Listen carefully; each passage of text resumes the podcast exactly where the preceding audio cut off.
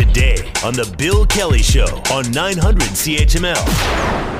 Joining the chorus of voices supporting the 31 year old WNBA star Brittney Griner, asking the Biden administration to do everything possible to bring him home, saying every American who has taken his hours to fight for and every American returned is a win for us all.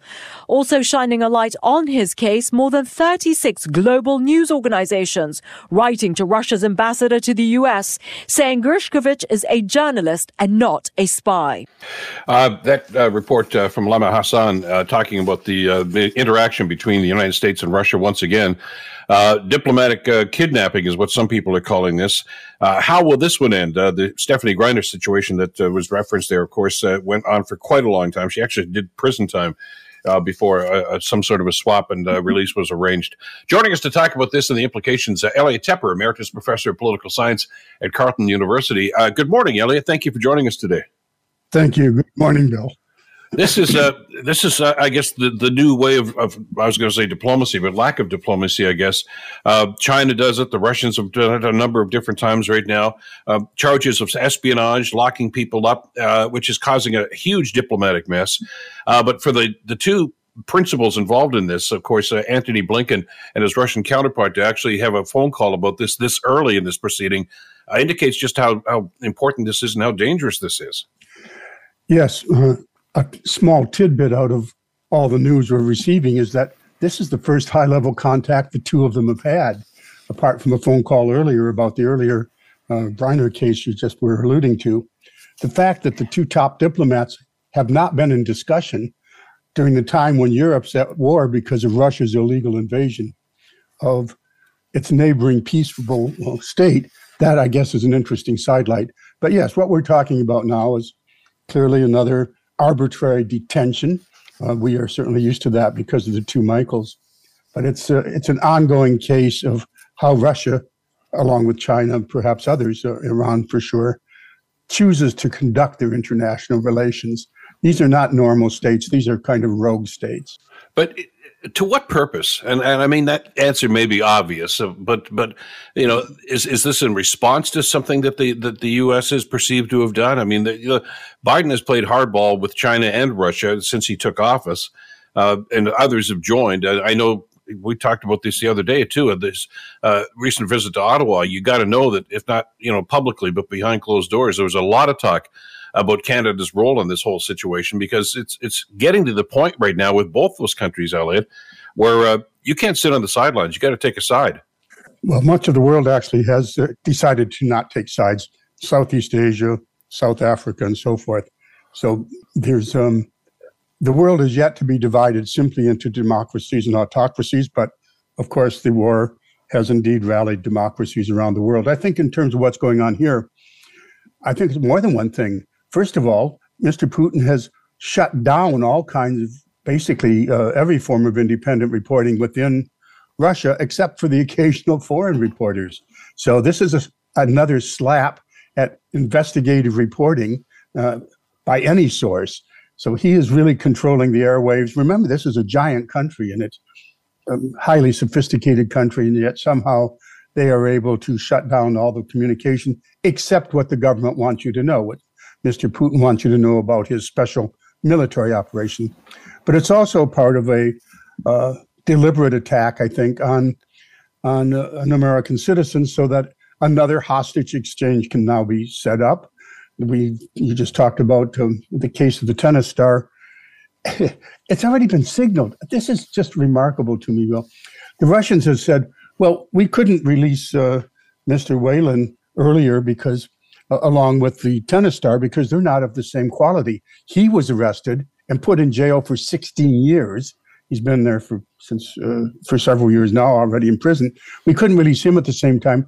It's not of the same quality. So we have to now, basically, I think they're announcing, yes, we got a notorious arms dealer in exchange for a basketball star. That was even in their mind.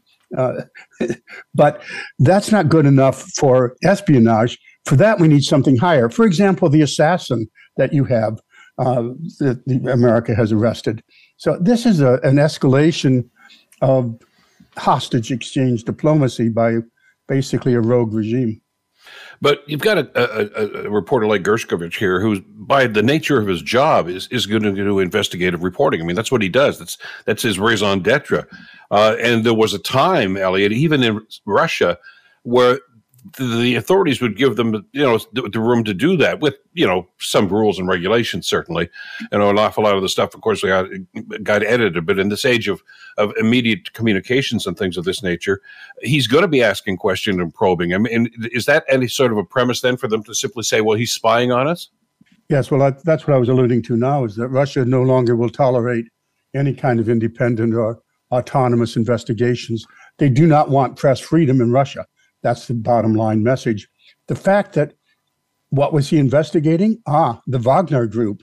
Well, this, of course, is extremely sensitive because the Wagner Group, as you know, you and I have been talking about, has been playing a key role in the uh, battle inside Ukraine. And there's all the splits between the various rival um, uh, senior elite factions in, in Russia as to who's doing the fighting. Is it going to be the army? is the is a certain general. So the fact that he was investigating the Wagner group might have been a factor in why he got arrested now. So he's on a he's on a hit list then, as far as the government's concerned, because I believe Gershkovich was one of the first reporters uh, to uh, to tell us that uh, the Wagner Group is actually getting their recruits from prisons they were basically going up and down. It's like kind of like that old Dirty Dozen movie from the 1960s. You know, the, these guys are condemned to die for murders or any other crimes. Well, instead of that, how would you like to come and serve your your country? Uh, and and uh, the clearly exposing that sort of an attitude and that sort of a recruitment process uh, is not something the Russians would take lightly. No, they don't want the news to get out. And the Wagner Group is particularly a sensitive topic for them because Prigozhin, the head of it, has been so publicly visible himself in terms of condemning the counterparts in the Russian military establishment, in terms of laying claims to be the leader, uh, the only successful leader in, in Ukraine in terms of military. And yes, in terms of emptying the prisons out, remember, Russia was running out of people. They keep sending people to the front and they keep being killed. The um, Wagner people went to the prisons and said, We'll let you out, but uh, you'll have freedom after six months if you survive. And here's a gun, go to the front. Uh, they also stationed their own people, the Wagner people, in behind them, saying anybody who doesn't continue to uh, advance, we're going to shoot. If you turn around, we'll kill you on the spot. I think they've had to stop recruiting from the prisons. But a key point that people uh, don't pay close attention to: you can't get people out of prisons without Mr. Putin saying, "Okay, that's a, that, that's a, a legitimate form of recruitment. You can't just open prison doors to anybody who wanders in and says, "How would you like to get out?" So this is all all wrapped up in the uh, disastrous blunder that Mr. Putin has inflicted on Ukraine and all the tragedies that Ukraine has now suffered as a result of it. What's the process here behind closed doors? Back channeling here, Elliot. Uh, uh, is it is it okay? Is it, it's almost like trading sporting cards, and I don't mean to be trite about this, but okay, who do you want for Whelan? Okay, who do you want for Gershkovich? Uh, you know, what can we offer you? Is is that actual bidding going back and forth? I suspect it is, although it's uh, one-sided. The U.S. is not going to wander around and randomly arrest Russians uh, in order to keep them in cold storage for a swap. The, a number of Russians have been arrested in the U.S. for activities not relating to their official role, that is, for spying.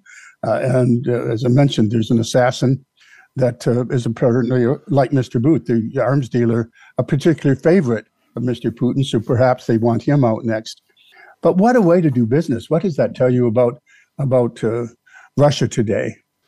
Well, it's hostage diplomacy, and you know they've seen China do it, or they've done it themselves. What are you talking about? We just mentioned about Griner and others uh, in the past that have been in situations like this, uh, but without provocation. I mean, you know, Francis Gary Powers back in what was 1960 or something, yes. but he, he, was a, a, U.S. pilot. He, he, was accused of flying over Russia and taking pictures. But th- these are just people that are there doing their jobs, and, and in China and in Russia. It, it kind of begs the question: Why would anybody go over there? I know that, that oftentimes there are purposes, and and you know God bless people like Gershkovich. They're over there uh, basically putting their necks on the line to try to get information for us. But uh, the, the the pressure to to to squelch that sort of uh, communication, that kind of journalism, is overwhelming. Yes, we have to commend journalists around the world who are brave enough inside Russia, by the way, as well, uh, in particular. But around the world, journalists are playing the role they're intended to play at great personal cost. A number of journalists are murdered every year in a number of countries. Uh, there's a list kept. Which countries are the worst for journalists this year? For a while, Turkey was leading that list in terms of arrests of journalists. So journalism is a noble profession. It shines light in the, into the darkness, it said, the truth to power. We rely on all of that. And we do have uh, really intrepid journalists who have gone in, as we know, to Afghanistan and to Iran, which is particularly hazardous for them. But in terms of Russia, any independent reporting inside Russia now is a threat to the to the Putin state, and it is a hazardous occupation. Kudos to those who go in, and we have to stand behind them. Absolutely, Elliot. As always, appreciate your time today. Thanks so much. Oh, you're very welcome, Bill. Take care. Elliot Tepper from uh, Carleton University. The Bill Kelly Show, weekdays from 9 to noon on 900 CHML.